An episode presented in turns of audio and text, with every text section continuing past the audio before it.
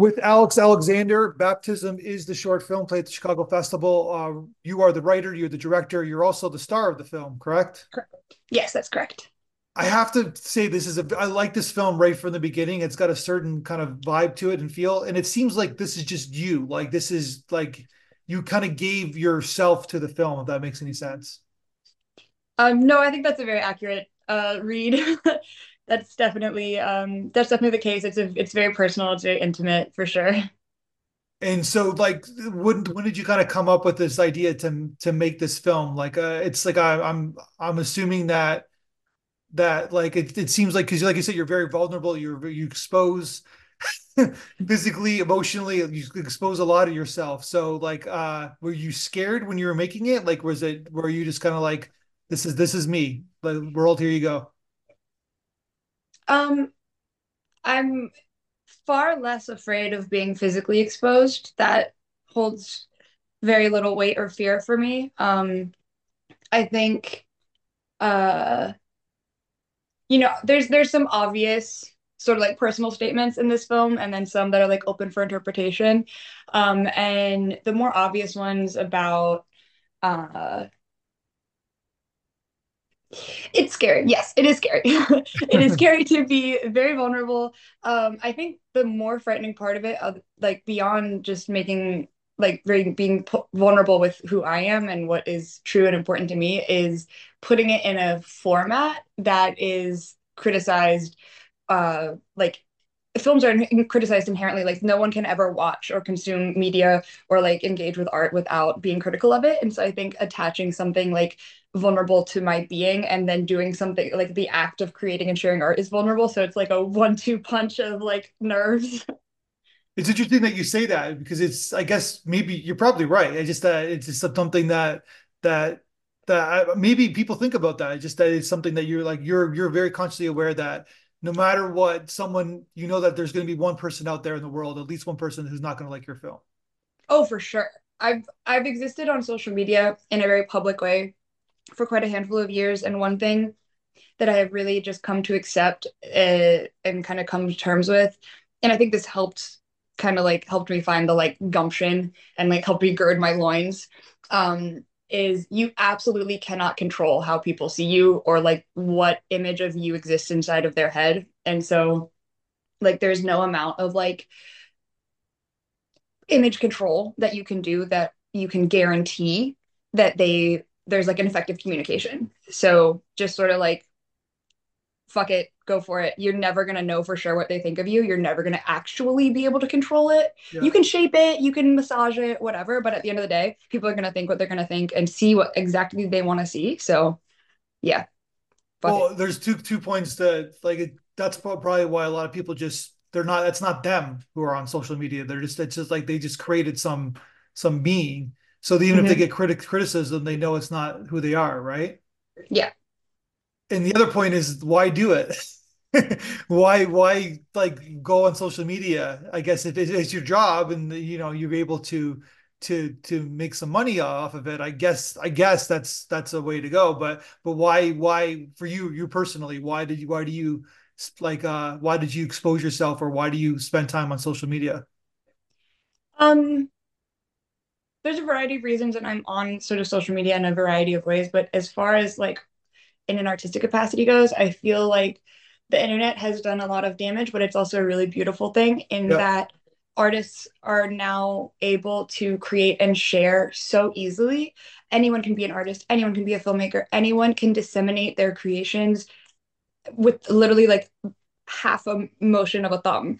And so I love like sort of embracing this huge shift in like what it means to create and share art, and sort of like riding the wave of like the new method of creative communication. And so I think using social media, using Instagram, using any platform, Vimeo, whatever, YouTube, to engage with art and to create art is very, very exciting. So that's kind of the primary reason I use social media, like as like in an artistic capacity.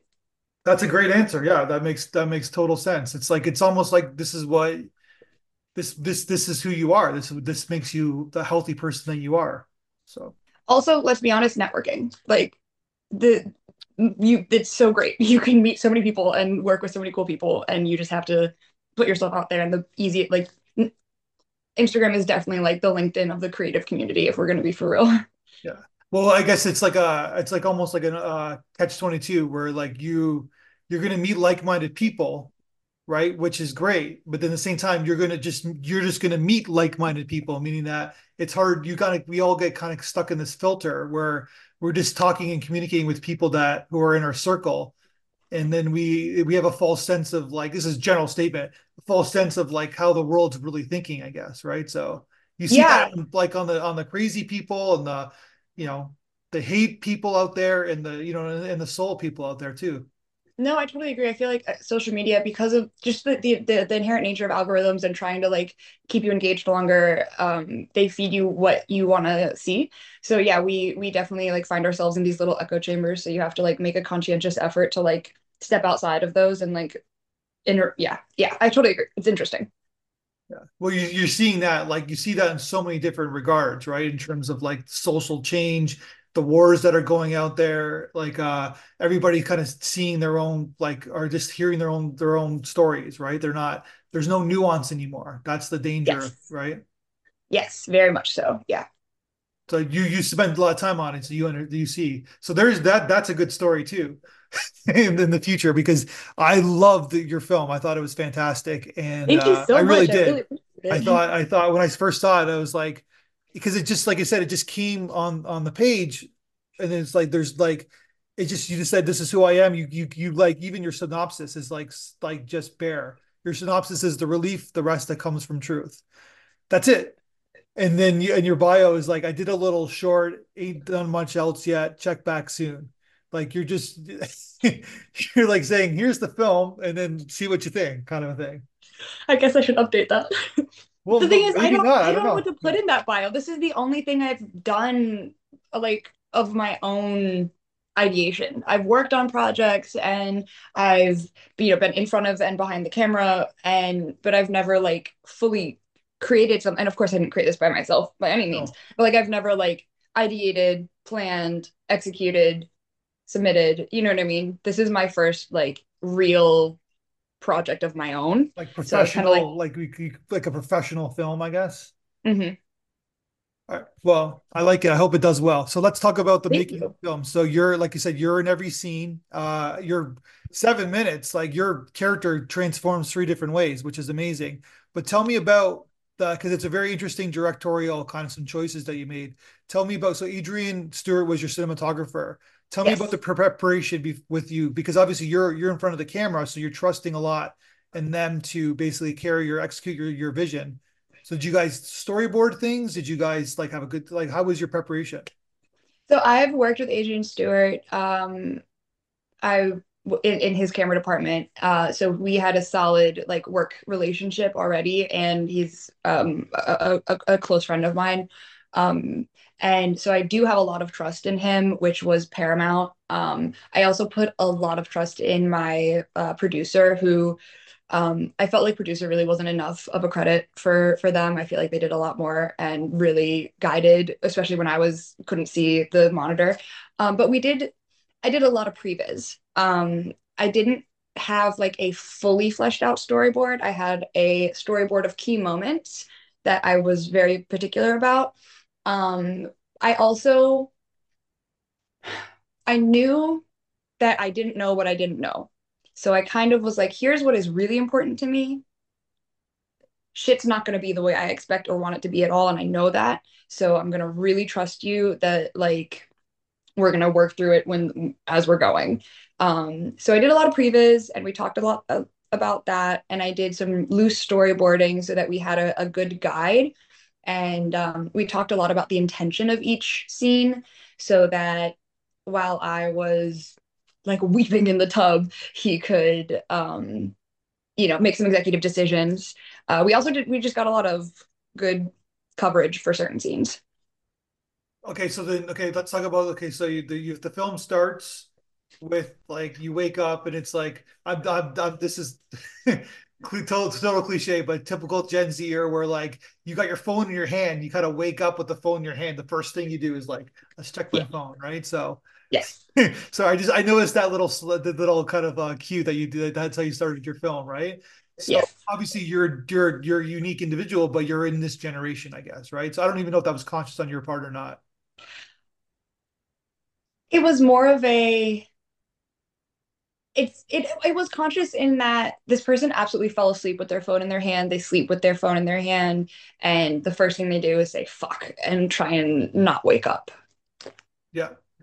So, okay. So then there's like a montage of your character kind of transforming into the person that the outside world sees, I guess. Right. Yes. So tell me about the montage, because it was like was that done in editing? Kind of, did you figure that out in editing, or did you always have that plan to kind of like, go ahead?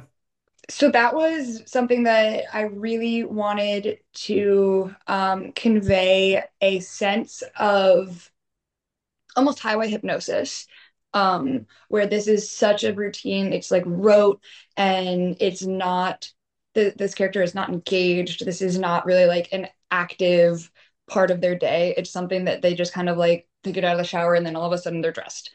And I initially wanted to do kind of a stop shutter situation with it, but that, as Adrian and I talked about it, we were kind of like, that's not gonna play the way I want it to. And so to convey this sense of like loss of time, especially so like with wig and full makeup and all of this, it normally takes, 45 minutes to get ready at least. And so to have this sort of like snapshot of like weird bent time, we wanted to do a like pullback shot, like the space did not allow for that. We had to really workshop this in the space that we had. But definitely that, like, I wanted to visually convey the like emotional experience of like slight disassociation and like sort of airy headlessness when engaging in this process, because it's not something this character enjoys or wishes to do. Yeah, but she still does it though. Mm-hmm. Very routinely. And then the next shot is that you're outside and you're like outside talking, but you don't show the people who she's talking to. It's just like the camera is always on her. Mm-hmm. It's like, it's not even like, we don't even see her point of view. We just see her. Like that's yeah. I wanted it to feel very like disconnected and voyeuristic. Yeah. And I liked how like sort of like far, like I wanted them to be not creepy, voyeuristic, but disconnected, distant. I like, she's not in her body. She's not engaging in this world through herself in this moment. She goes through her days very, she just floats through them completely, untethered from herself. So being kind of far apart, and like it doesn't matter who she's talking to because she's not really talking to them. Yeah, gotcha. So this is a great kind of metaphor for a lot of things. I think a lot of people relate. Like you don't tell the audience what they're thinking, what you're feeling, but we can feel it the way you directed the film, right? So I think a lot of people get it. I think a lot of, even if they don't, I think subconsciously they might get it as well. So nice. Hell yeah. And then you think that's the film, right? Like, oh, this is an interesting film. And then all of a sudden you kind of give us a twist, and then you kind of do this random cutaway where the water's in the tub. And then there's this guy that I don't know how we're supposed to interpret him. I guess that's like, is that your point too? Like, who is this guy? I was going to say creepy guy, but he may be a nice guy. Who knows? Right. So so that guy is actually my partner, and I love the various interpretations of it, because I've heard people, I love how ambiguous. I'm saying the character, not the guy who no, of course. No, yeah. No. It's just, I love it because everyone has had a slightly different read on the dynamic and a slightly different read on his role. And I really like that, just because I love it whenever anyone has a chance to like think and see within themselves. But no, that character is meant to act as a guide, but not a leader. Okay. So my character sets the pace and isn't, how do I word this? His role in my character's life is intended to be a little hands-off, which is ironic for how much touching there was, but like protective and safe and a guide to show this person through some experiences while letting my character set the tone and set the pace and experience it at their own rate and when they're ready. Does that make sense? Yeah, 100%. But at the same time, it's like you, as an audience, you're first watching it and it's like he's like a preacher because there's the ritual that takes place, or he's like your dad. And then, of course, a minute later, we realize it's hopefully not your dad. And that's the thing is, like, he's kind of all of those things, right? Like, he's like a spiritual guide. He's a father figure. He's a lover. He's, you know, he's all of the, like, all of these, like, different roles that someone can be to sort of guide and protect and help. 100%. Yeah. No, I'm talking about the initial reaction, right? Yeah. So from a literal sense, you're just, yeah. So yeah. And then your character kind of transforms again. Right. And then I love the scene where you go into the water and then you're just like, you're getting rid of the makeup and then your skin is exposed, right? Like the real you is exposed. Right. And I normally would never be so excited to have a horrible acne breakout, but it was perfect because I feel like it's so perfect, like you said, to be so exposed and to have all of these skin blemishes and all of these imperfections, like just like we do right up in the camera. Right? Yeah, because we're human. Yeah, exactly. Yeah. So then people think that it's like a transition film, right? I'm sure you got some of that sometimes. Totally. I mean, there's definitely an element of like gender expression for sure. Sort of the very obvious, like visual gender expression shift. And that's definitely sort of like the mechanism through which to convey this sort of like safety and acceptance and exploration for my character. Gotcha. And then, so tell me about the experience. Did you edit the film yourself? No, I tried to, and then I realized how fucking in over my head I was. I was not prepared for that. So I hired an editor, another good friend of mine, Benjamin Scher. Benjamin Scher. I always mispronounce his name. And we worked together very closely, and I'm very thankful because he's one of my best friends, actually. He let me come and stand over his shoulder while he was editing because I was so nervous to like put this in someone else's hands. And I was like, I want to edit it, but I can't. Yeah. And he was very, very gracious to let me be heavily, heavily involved in his like workflow and his process and yeah. That's very smart of you when you figured that out.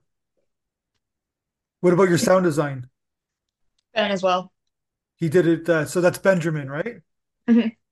Yeah. So it's a really nicely edited film. So it's like, it's interesting that you kind of like, you alluded to at the beginning, like you know your limitations, right? So that's sometimes that's the smartest person in the world. Like you know what I'm trying to say. It's like, you know, yeah. What you can do and you know what you can't do, but sometimes it's hard to understand that. Yeah, no, totally. Yeah, Ben came in and worked with all the audio we got, and luckily, as you saw, there was really no substantial dialogue, and all of it was just like diegetic. I just had a Zoom going, you know what I mean? So that was pretty cool. And what did you think about? We sent the audience to you. What did you think the audience had to say about your film? Oh, it was so interesting. It was so fascinating to hear from people who don't know me at all. Because obviously, you know, I sent it to some friends and some family, and I was like, please give me your input. Yeah. But to hear from people who know nothing about me, know nothing about my partner, Michael, or like, because like, if you know our relationship, this film has a completely different experience. And it's almost a little bit of like an homage, and I think, you know, in a lot of ways. But like to hear from people who know nothing and have no context and don't know anything about me or my life was so fascinating. And I loved how, again, I loved how many different interpretations there were of Michael's character. And I loved how some people were like, oh, this is so obvious. I know exactly what it's about. I get it. I understand. And some people were like, what's happening? What are you communicating to us? And so like hearing the huge range of interpretations and like emotional responses, and like some people were just not vibing on it at all, and they were like trying to be nice, but you could tell that they were just sort of like, the fuck did I just watch? So it was really a really cool experience to get all that feedback. You actually believe that what you just said is true? Like that's your projection of what they that's what they thought? I think some of them really liked it. I think some of them were confused more than anything and were just kind of like, huh? Like, what the fuck? Yeah. No, that makes sense. It's like I said, it's a very much an experimental film, right? In a lot of regards. Yeah, very much. Yeah. So either you have to like, because it's one of those films that you have to like go to it in a sense. It's like a cliche to say, but you have to like, okay, what's she doing here? And then when as soon as you are like myself, it's like, oh, okay, I get what's happening here. And but from a storytelling standpoint, you get, like I said, 7 minutes, you're giving us lots of twists and turns. We don't know what's going to happen next. We're kind of, like I said, I thought the movie was just going to be about this person who's basically pretending outside and being herself inside. Right. But then you got even more deeper. You got even more layered with the film. So it's like, I think from a storytelling standpoint, in terms of arcs, your character has this gigantic arc in 7 minutes. Cool. Thank you. I appreciate that. I like that. So just from a nerd storytelling standpoint, it's a pretty solid film. Thank you. Wow. I really appreciate that. So, but I think that you got a lot more in you so what's next for you? So something completely different. There is a project that I feel like would be in the same realm as Baptism that I would be very, very excited to create. That one would need some actual funding though, unfortunately. So that is sort of, that idea is there and will happen when it happens. As for right now, I am exploring, literally, I think so, it's just so different. I guess the only similar element is that I exist in it. I'm sort of exploring what it means to come home, and sort of like the weird like dichotomy and like the Madonna horror complex of like the like idolized and also like haunted like small town America hometown, and how like the like prodigal son family dynamic exists inside of that. Yeah. And so it's a bit of a like, well, I can't remember the word for it, where it's like a personal documentary. Gotcha. Where I came home this summer. Yeah. Oh, great. I came home this summer and my brother had been gone for a year, and they threw him a party, and like half the fucking town showed up. And seeing my family and having reconnected with them in the past year after many years of not speaking, I started filming, and I couldn't stop. I felt bad because I was just like, I couldn't stop recording all the things that were happening, and it just sort of like spiraled into this, like I started interviewing my family members and like some of the like extended, like the boys, the crew, the other family that I have here, I guess. And I'm really excited to learn a lot in the editing process of how to like tell a story through editing in this way, and explore like Appalachia and family and coming home and small towns and forgiveness and all of that. Yeah, I guess it's cinema verite. I guess you're just shooting and then you kind of figuring out and editing. I watched some Dogma 95 films, and I was like, oh my god, my whole world has changed. And then I couldn't stop recording things, and I'm so excited to play with that, in that sort of like inspired by that movement. So you're from the Appalachian Mountains? Yes. That's in where is that? That's in where does like because it runs along stretch. So I'm from Virginia. Appalachia, the Appalachian Mountains go from Canada, like Georgia, up through Canada, and technically into Ireland, which is crazy. And then like the region of Appalachia is considered sort of like the tip of North Carolina, a little bit of Tennessee, like Western Virginia, West Virginia, a little bit of Kentucky, Ohio, that kind of situation. But yeah, I'm from Virginia. It's so Virginia. So the interesting thing about that is that there's been some stories about the Appalachian Mountains in terms of the culture and like the coal mining, that stuff. But basically, but it hasn't really been documented as people don't really know as much as I feel that they should about that region. Appalachia has a really beautiful, rich, bizarre history, and a really unique sort of like subculture. I mean, not subculture, a unique cultural sort of like makeup. And it is very much sort of a hidden or maybe written off region where people have like one or two stereotypes and then they don't investigate it further. Let's just be honest. Yeah. And stereotypes exist for a reason. There are some really, like, we call them the hill people. And they exist, like, you know, there's definitely some interesting characters out here. Like moonshine, you know, like this. Oh, yeah. Yeah. Insects. Oh, yeah, no. Yeah, no. Like moonshine is a very popular drink out here. Yeah. That's just for me watching Justified.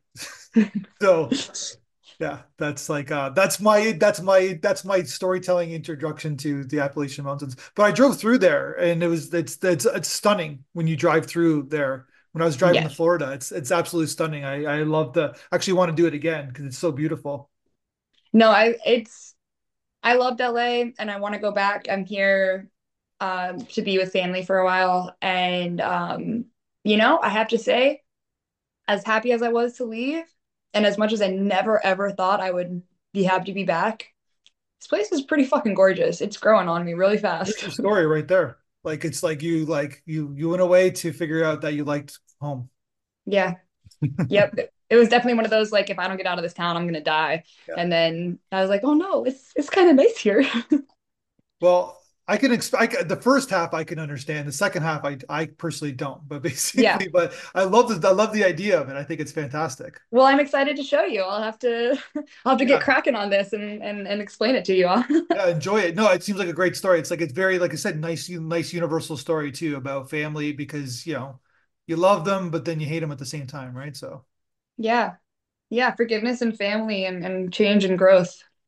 Because you're changing, you're a unique individual. So I'm assuming your parents, I'm just connecting the dots here. I'm assuming your parents had to change because you were so different. So yes. Yeah. Okay. Oh yeah. I come from a big family, and it's been an interesting journey to say. Yeah, you see the sign of the individual who's willing to change, right? Who's willing to understand the other perspective. And then the sign of the individual who's like, nope, that person's, then they'll stereotype you and they'll put you in on a, you know what I mean? That's sort of like, that's the world. That's America in a nutshell right now. Yep. Yeah. All right. Well, I'd love to see your film next. I think this film is fantastic. The first film for 7 minutes, and you're a great performer as well. So thank you. Got it. And let's talk again when you make your next film. Thank you so much. It was really nice to speak with you. Thank you. 1, 2, 3, 4, 5, 6, 7, 8. Schlemiel, Schlemazel, Hasenbemp Incorporated.